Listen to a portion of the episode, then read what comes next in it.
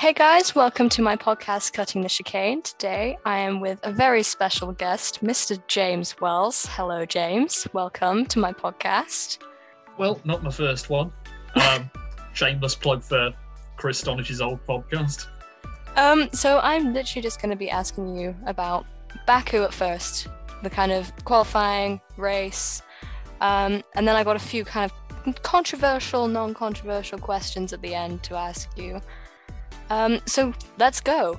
Um, so what were your thoughts on Baku at the weekend? Because it was a good race. It was a very good race. Coming to Baku, it's always exciting, isn't it? I mean, after 2016, which was dull as anything, 2017, fantastic. 18, fantastic. 19, fantastic. And I mean, you've got to say, it delivered again. Yeah, it did. It was really good. So, what do you think about the start of Baku though? Because a lot of people were hyping it up on social media. I know so many people, um, my friends were like, oh my god, there's going to be loads of crashes, there's going to be kind of people going everywhere. But it was a fairly clean start, I thought. Well, yeah. You getting there? I'm just making notes on everything I want to say. Why didn't you do this earlier? Um, because I was cooking and washing up. That's still a valid excuse. right, I'm good. Go. Quali. Right, okay. Quali. So, what did you think of Quali? Was it? Because I, I'm going to admit it, I didn't watch it, which sounds terrible. Because as an Yeah. aspiring journalist, I should be watching everything. But to be fair, I did have a lot of work on. So come on, tell Yeah, me. Save up for Sky. Save up for Sky. Yeah, I'm going to be honest, I can't afford Sky. I watch the highlights, big up Channel 4. Um, well, usual suspects were eliminated. Um, Latifi, Schumacher, Mazepin, we were all expecting to go out. Yeah, yeah. Uh, the big surprise for me was Lance Stroll, that somehow managed to bin it on his first flying lap. Really? I did. I didn't. Yeah. I need to watch it. Actually, I'm gonna watch it. He was it four later. minutes into the session and put it in the fence at turn 15. Oh no. it as a driver, your first quali lap, you never go as hard as possible because it means you will crash and you will finish last. Yeah. And he ruined it. So, red flag, reset. Obviously, no one had really put in a time at that point. I think only about two people had gone through. Charles Leclerc fastest at that point, sector into later, of course. and then the real mess began towards the end of the session when Giovinazzi put it in the fence as well, at exactly the same corner. Well, it must just be that corner then. Maybe the drivers just aren't. Because obviously, Well, I- Azerbaijan, they didn't do it last year, so I don't know whether some of them aren't. Well, yeah, the cars are very different, and Yeah. the wind plays a big role there, as it does with any circuit like that where the buildings are there, because it's not the system. Yeah. Well, it wasn't a very good weekend for Stroll anyway, because he No. completely lost it in the race anyway. So, Oh, we'll get to that later. I, well, I got a whole. We can have a whole conversation on that because that was just unacceptable in my opinion. How long was the last podcast you did? Twenty minutes, this one's going to be this one's going to be a lot longer. So, um, into quali two, and this was the point where I think some people who deserve to be in the top ten got knocked out. Um, let's start with the people who didn't deserve to be knocked out, which I think are Sebastian Vettel and Esteban Ocon. Who were I both knew you were going to say. Vettel. I knew you were going to say Vettel because he's. I am not ashamed to be a Vettel fan, but you cannot deny he was quick. Oh, I knew it. I knew it, mate. I did. I was But he's waiting. found himself in that car. I, will think he has. Yeah, I he has found himself in that car. I mean, I was surprised that he left Ferrari. I'm not gonna lie. Well, I don't know Ferrari's whether always you been were. a hostile environment. Yeah, but so is Red Bull. If you're not Red first Bull driver, isn't in the same way. Yeah, but if you're not first driver, then that's it. Like your back seat.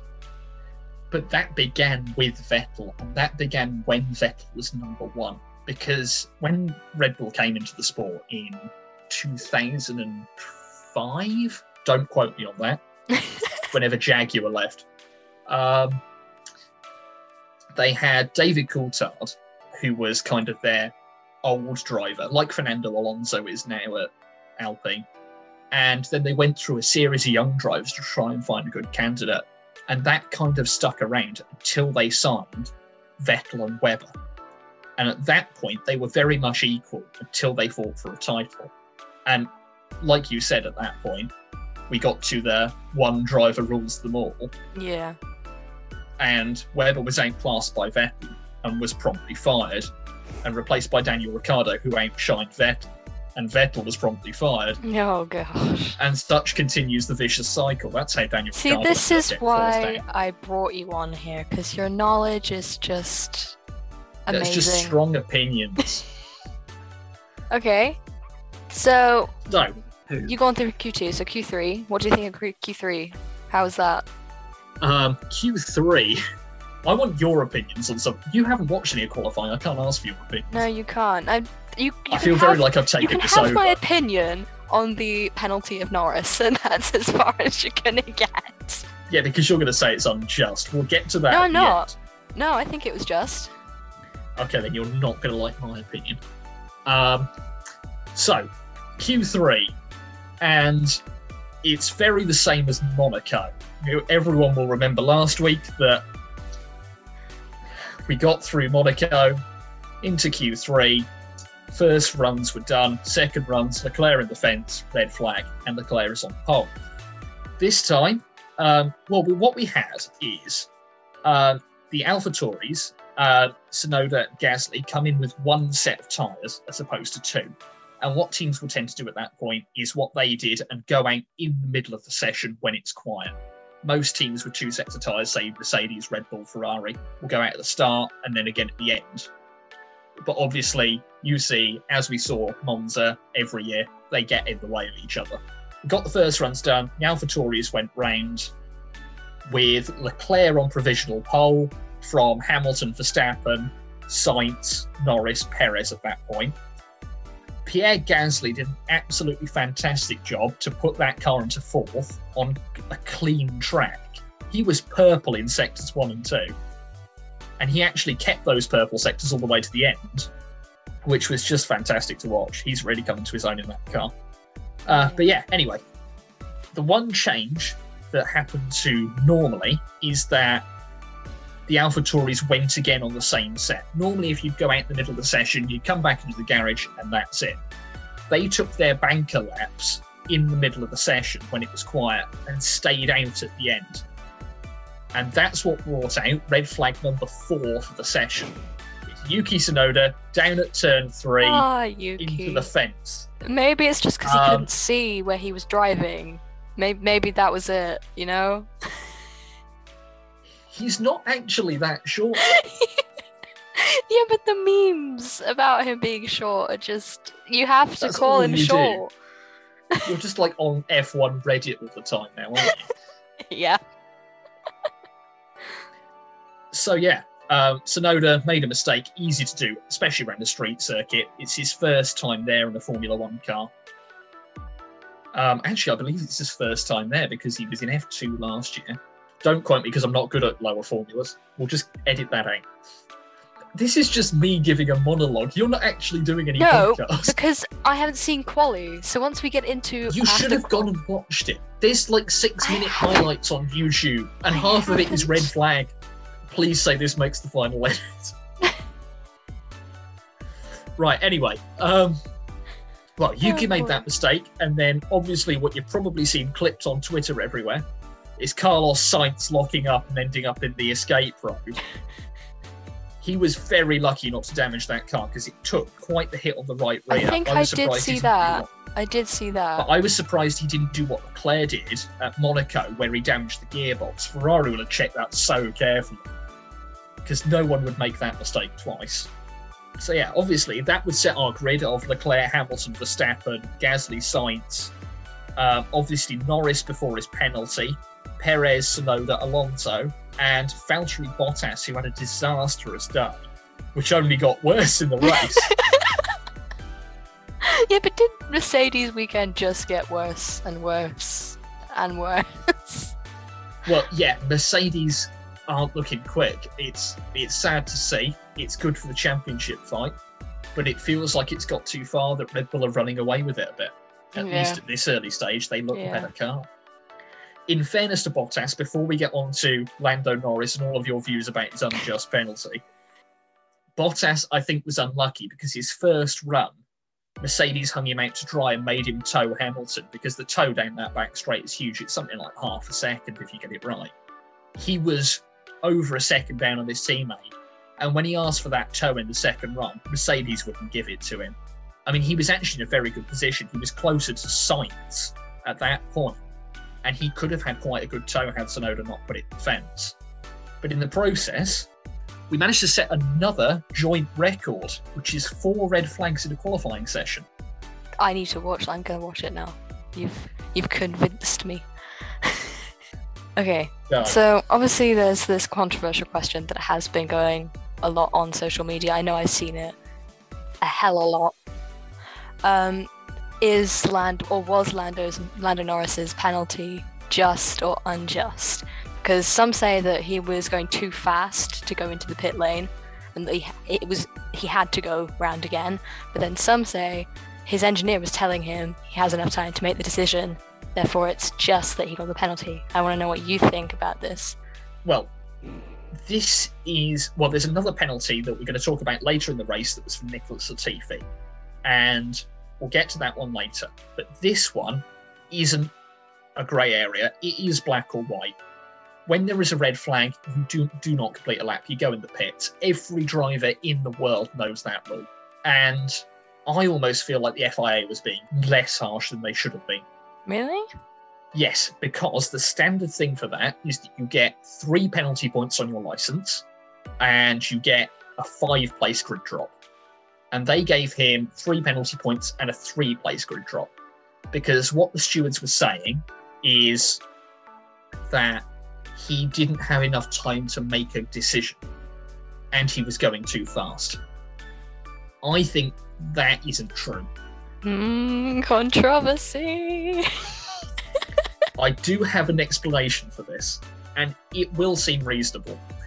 Please When enlighten in- me. When you're in the race, when you're in the race, this was particularly apparent when you see people like Perez coming to the pits. When he was getting his jump on Hamilton early in the race, he attacked that pit lane. You can come in more or less flat, and that chicane is third or fourth gear. okay. I don't think that there would have been any problem with Lando, say, accidentally missing the white line on his way into the pit lane, as long as he'd made the pit lane. But the argument that he was going too fast is a terrible one because they're already nearly at top speed, regardless of whether they're on an in lap or not, yeah, that's fair. which means he had plenty of time to make that decision. And he knows the rules. I think if he, he should have got the full whack. Yeah, I think it, it was a very big kind of rookie error for him. It cost him a lot. He's actually, I think he's four points away from a race ban now, isn't he? Yes. He's on eight, isn't he? I think. He's, Oh, he's I I think he's got the up. most. He's got the most. I think it's eight for Lando Norris. Then Lewis and George Russell are on six, I think. So he is he is very nearly getting a race ban. He needs to tone it down a bit.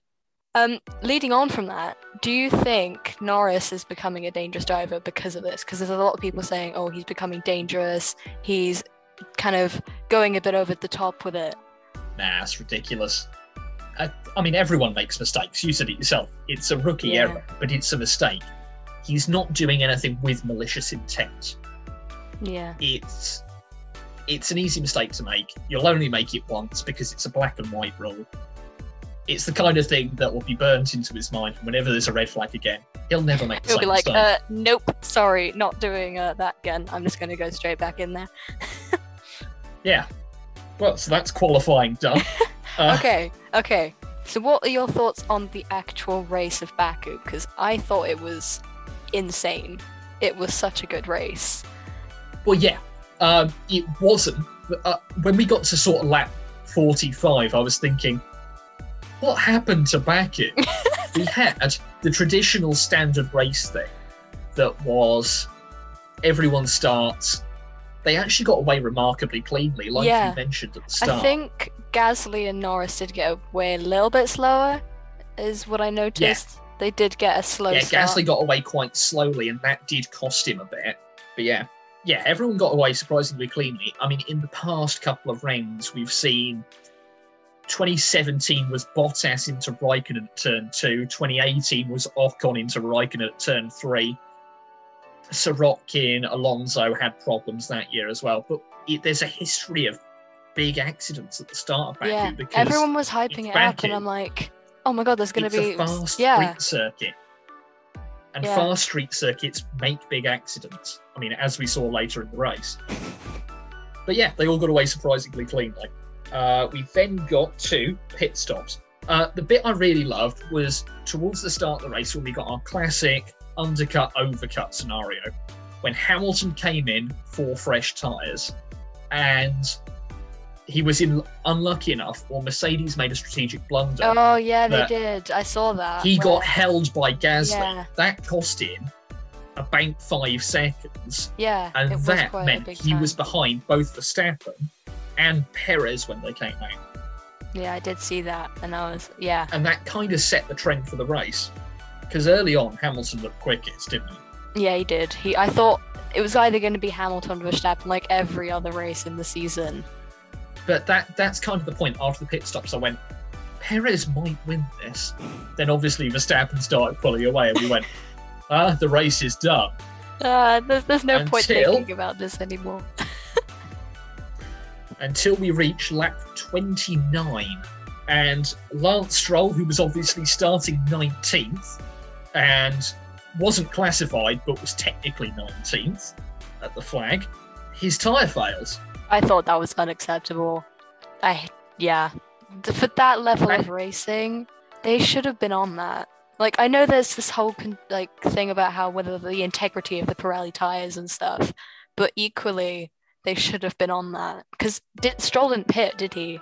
Well, no, this is the thing. Pirelli always, Pirelli have had a history of this. Early years, when they were just starting out, sort of 2010, 2011, when they were making tyres, they did have problems like this where the tyres didn't last very long. We had a couple of failures, but it wasn't that bad. And they lasted long enough that you'd need to make a couple of pit stops a race, which everyone thought was fascinating until it became really dull and drivers were making three pit stops every race.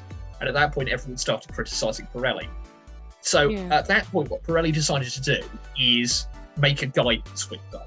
And we've had tyre failures, punctures, stuff like that before that mean that if they say how long they think the tyres will last, and if the tyre fails outside of that parameter, it's not their fault. The teams try to push it and they make a mistake. Yeah. the thing I- was, they were about 10 laps inside. I did think he was tempting fate a bit with that. He was his team were pushing it a bit too much. Like there's a, there's a point where you kind of just have to say, okay, that's enough. Come get new tires now, because otherwise, what happens is what happened to Stroll. but I don't think they were unreasonable in doing that. There were those hard tyres, they're C3 compounds, so they're middle of the road, but they are designed to last a reasonably long time. I mean, they're not. Yeah, but you got to think of the heat as well. Baku looked really hot, so that means that they're gonna heat up more. They're not gonna last as long because of the heat. So surely they have to take that into account.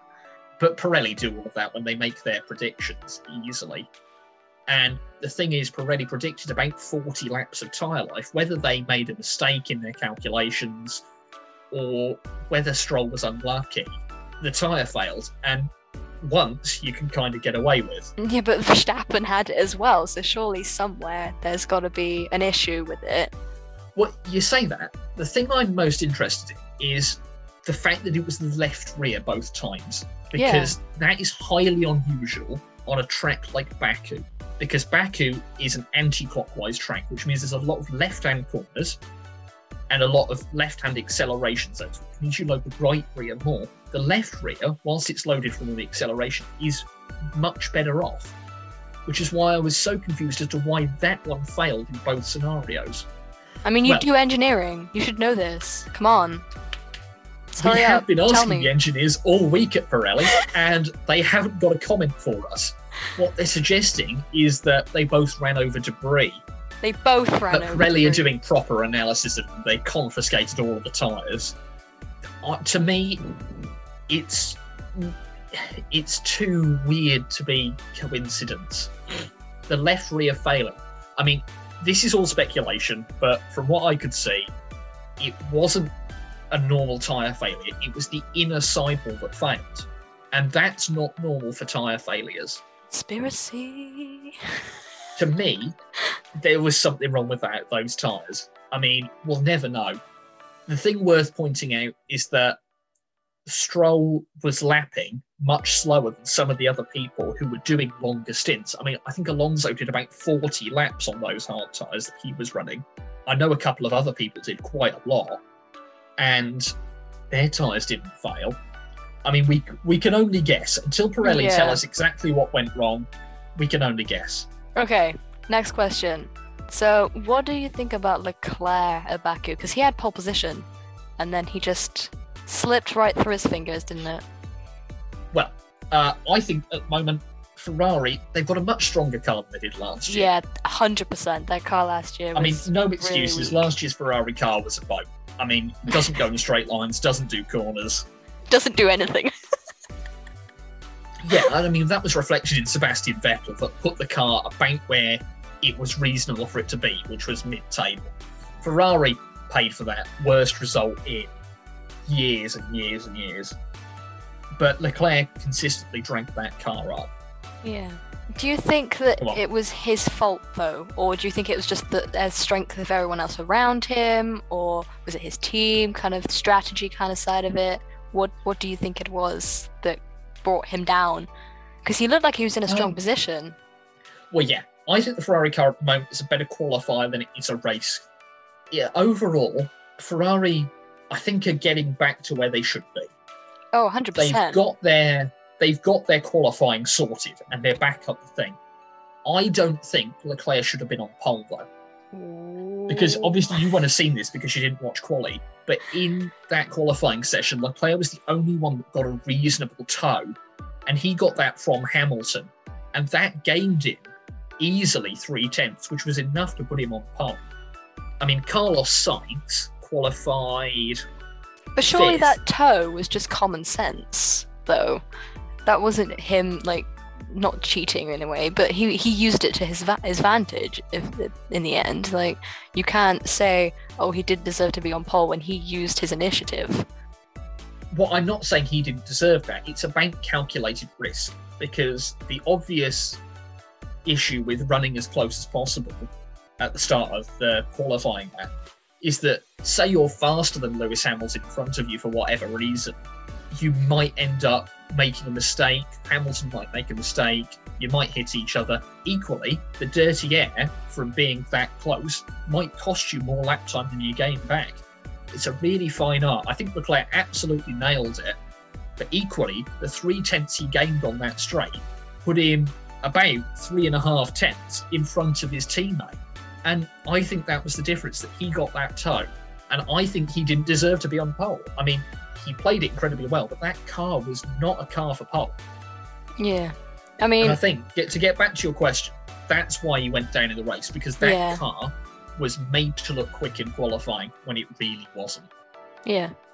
Okay, moving on to Russell. I mean, I didn't see what happened to him. Like he- you saw him going into the pits, and then he disappeared.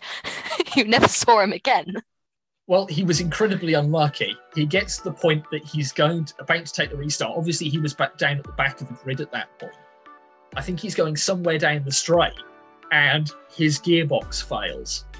Oh, Ocon How that 2.0. happened- How that happened, we don't know. I would take a guess that it probably underwent some stress at some point, or it was near the end of its life. Yeah, But again, that's just one of those unlucky things that yeah. it can happen.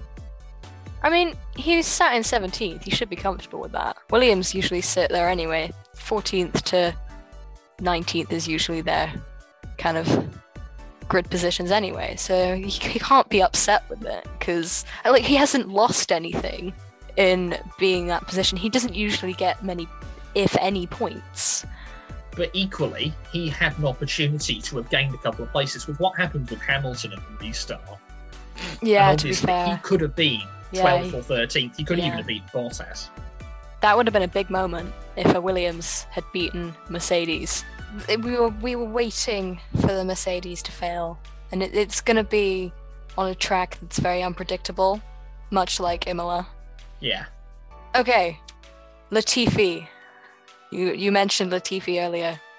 Coming back to Yes, that. right. This is the other penalty I wanted to come back to because this one I think isn't fair. This is a question of safety. The FIA always go really harsh when it's a question of safety, as you'd expect them to. I mean, no one would have any complaints with that. The thing is, I don't think this was his fault. I, don't do. know if you've listened to the team I do. radio. The team radio. He he was his team was telling him to go mm. round again. That's why. That's a danger. Well, the team told him to stay out. And in simple terms, stay out means you do not come into the pit lane. And the fact that they told him to then come into the pit lane once he was past his box, once once he was past the point of entry, he could have done absolutely nothing about that. It's not like a red flag rule, this, because it was a safety car through the pit lane that the race director had called. The drivers aren't told about that. They have no idea. The teams have to tell them. And that wasn't his fault at all. The team should have told him. I just I think he, he- should have come in regardless. I know it's a team decision. So, right, uh, where are we now? We're on lap Um, 50. yeah, lap 50. Is it last two laps now? Something like that, isn't it? Yeah, we're into the last two laps. And I can't imagine that Jonathan Wheatley, when he got on the radio to Michael Masi, race director, and said, We want a red flag to change tyres, that Hamilton would get no points. I think they might have been trying something sneaky to consolidate their points in case Hamilton got past. But you can't argue with how that turned out. That they did a fantastic Such a job. good ending. Well, yeah, this all started down to turn one, and Jolyon Palmer did a fantastic analysis of this for the F1 YouTube channel. I highly recommend that everyone goes and watches it because that'll explain it far better than I Hear can. that, guys? Go listen to that. Do what he says. Um, Go listen to it. In essence, Mercedes have a button that changes the brake bias. The brake Yes. bias is how It's much like- of the braking Magic button, isn't it? Something like that. That's what I've heard it called. brake bias will change how much of the braking goes to the front brakes and how much goes to the rear. Normally, that will be set sort of 60% front. Yeah. um, Didn't he put it too getting- much on the front and then he had nothing on the back to slow him down to go around the corner? Well, this is explained far better in the video, but um, so this magic button that you just mentioned, what, three seconds ago? This magic button will change the brake bias so that it is very, very forward. We're talking sort of 90%, which you never ever run during a normal race scenario. And the point of that is that it puts more heat into the brakes, more heat into the front tyres, which will give you better traction, better braking, better turning. Obviously, this button he will have then pressed again when he was on the line to deactivate it. At some point, on the way down to turn one, he knocked it again, and the car just didn't stop because it's Ah, effectively yeah. deactivated the rear brakes. That's that's a bummer. That is. I Yeah, knew it was I mean, something to do with the back wheels and how he didn't put brakes on the back wheels. And that's why you see both front tyres lock up because the pressure that's on the front brakes is 50% more than it normally is, which means they just can't take it. He braked a normal amount, and the brakes are braking one and a half times what he's told them to, Yeah. or what he thinks they're doing. It's, I mean, if we're honest, it's complete driver error, but it's incredibly unlucky. And incredibly fun for us to watch. Well, it kind of made the race, didn't It it? did, Because it at did that point. I was sat on the sofa going, Vettel's going to win this one. I mean, I could hope, but Perez kind of ran off into the distance. Um, Sebastian Vettel was kind of midway between Perez then- and, and then you this had fantastic fight for Gasly third and. Leclerc at the end. Jeez. Well, Gasly, Leclerc, and Norris that Yeah, came into the fight on there the was- final there lap. was Norris and Tsunoda at one point, wasn't there? they yeah, were and as well. Alonso got past him more or less on the line, But that final two laps where Gasly, and Leclerc, and Norris were basically side by side the entire thing, I think that's what made Baku. Yeah. Um, but obviously, we get to the final thing, and I don't think there was an unhappy driver anywhere. No. Because, I mean, you look at the top 10, there was Sergio Perez, who'd watched his two main championship rivals. I'm going to call Perez a championship contender for now. His two main championship rivals have both scored naught, and he's got 25 points, yeah. which he's got to be over the moon with. Sebastian Vettel didn't expect to be on the podium, neither did Gasly. I mean, Charles Leclerc is probably the only person who's disappointed here because yeah. he started on pole, but he knew his car wasn't quick. I think that was about what it was going to be. But looking down the list, Lando Norris started ninth and came fifth. But let's talk about Alonso wasn't even- Giovinazzi. Giovinazzi came from what twentieth, and he came down to eleventh. Oh yeah, and he finished 11th. That is incredible. That's almost the same as didn't Vettel start eleventh and he finished second. Yeah, Like I. I don't see anybody talking about Giovinazzi at all. He or did Kimi such Raikkonen for. Kimi. Got his first points of the year. Kimi. Got his first points of the year. That's what matters. Everybody clap for Kimi, guys, because Kimi did a great job. Um, right. Okay. Um, you've got more questions for me. Otherwise, got- this I've is going to go on. One, two, three, four left, and Go. they're not anything to do with Baku in respects to that, apart from. Oh, I haven't asked you this. What What do you think of the podium, the Baku? Did you think it was a good podium? Because I thought it was a great podium. I think it was everybody who was on the podium deserved to be there Absolutely. because they capitalised on people making mistakes. yeah, Sebastian Vettel had driven well all weekend. He was unlucky not to get into Q3. Arguably, I think he would have qualified in the top six. And I think he deserved to be on that podium. hundred percent. He has worked very hard over the last season. Sergio Perez, I think, as well, deserved to be on the podium. I mean, he won the race. He's always done well at Baku, but he really deserved that because he'd driven a supreme race. Gasly, though. And Gasly, go on. I think he did deserve it, especially with that battle at the end with Leclerc. I think he, the AlphaTauris are actually doing very well. I was surprised that they're doing this well. It's kind of, for me at the minute, it's Mercedes slash Red Bull, then McLaren, then AlphaTauri, because their drivers are strong and their cars are stronger than last year. I think. I do see your point there. Okay, right. What do you predict will happen in France? Because new track, new country. Well, France has historic. Well, the Paul Ricard circuit, which we've been coming to for three years now. Um, it's one of those circuits that is disliked, but it provides good racing. I think. I mean, Yeah. personally, I like it. It's. I think they could do something unique with it, change the layout every year, something like that. But that feels very artificial. I don't think everyone would go for it. But it's it's a very much a power track. It's similar to Baku, but without the walls. I'd compare it most to somewhere like Imola, where Red Bull were very, very dominant. Yeah. Mercedes or Red Bull, which one do you think's gonna dominate this race? It might not even be Red Bull. I'm going to put it down to Red Bull. Yeah, I I'm think it's thinking going to be. Red Bull. They've got momentum with them. Max Verstappen is hungry for revenge because arguably Yeah. he should have won this race. Did you see him kicking his tires? he Oh, was yeah. so mad. That photo of the weekend. I think Yuki's anger is worse though. Did you see his? oh yeah, he's terrifying. He's literally they were trying to give him like updates and information. He's like, "Shut up." The benefits of learning the English language. Yeah, Go on, more questions. more How about it? questions. Okay, um, who do you think could win this season? Who is your who are you getting vibes from? Oh, that's a question befitting only of a journalist.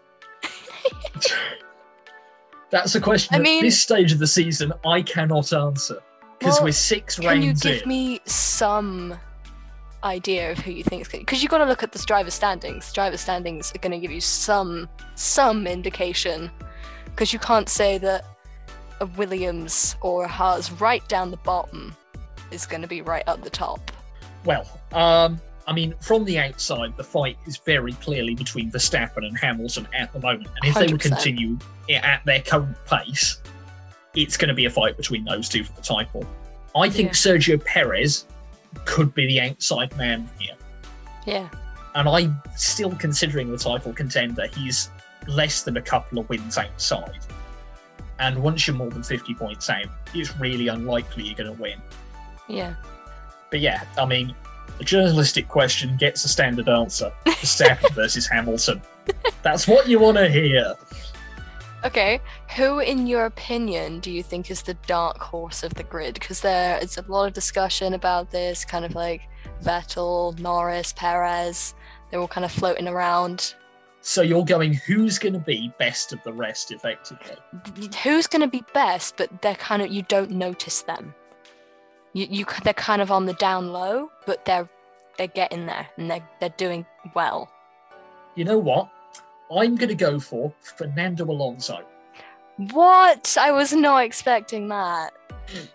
Really? It's going to be. Actually, I'm going to say both of the Alpines, him and Ocon, because they're kind of not noticed very much. They're running mid grid, but they do pull in good results. Fernando pulled in a fantastic result. Because I criticized him. I criticized him, and now he's stepped up his game. I think they're going to do well. And I think they are going to be the people that will suddenly go, wait, they're there? Yeah. Okay. Yeah. I see what you mean. I get that. Yeah. I mean, I want to know what your opinion is on this one. I feel like Yuki is quite. He's not necessarily. Obviously, he's a rookie, but he he's doing very very well, and I feel like he's not necessarily noticed much. Because obviously he didn't finish in Spain. Um, didn't what result did he get? In, was it 16th, the 15th or 16th in Portugal? I think something like that. Oh. But he's something. But he has been pulling in some good results. Like his first race, Bahrain, I think he was like ninth or something, which for a first race as a rookie, that's got to say something about his driving. So- I, I don't disagree with you about that actually. Um, I mean, I want to put a question to you, though. okay. Um, who is going to finish with the most points of the bottom six? So that's Alfa Romeo, Haas, Williams. Alfa Romeo. I feel like they're there and they do get good results. Kimi and Giovinazzi do very well when they want to, but sometimes obviously they drop down a little bit. I know in one of the races, Kimi came like 16th. I think Raikkonen and Giovinazzi could do very well. Like, then car isn't, it's midfield, but I feel like it's a good midfield. Okay, then who of Giovinazzi and Raikkonen is going to score more? Oh, that is a good question because Kimi's got a lot more experience, but I feel like Antonio's been doing a lot better. I'm probably going to say Giovinazzi. I do think he's got a little bit more to him, although Raikkonen has the experience. Giovinazzi has been pulling out more good places this season, 100%. Okay, guys, that's it for today. Thank you, James, for coming on. It's very, been very interesting to talk to you. Um, remember, guys, my webpage is emmalwilfred.wixsite.com forward slash cutting the chicane. And you can also visit my Twitter and my Instagram as well. Again, thanks, James, and we'll see you maybe again, maybe not. We'll we'll have a little talk. Well, hopefully, I'll be back at some point. Yeah, Uh, before you end, shameless plug for my Twitter. Just like follow me if you fancy all of my terrible F1 opinions. And all your ranting. that sort of stuff. all your ranting as well. That happens. Yeah. Okay. Thanks, guys, and I'll see you next time.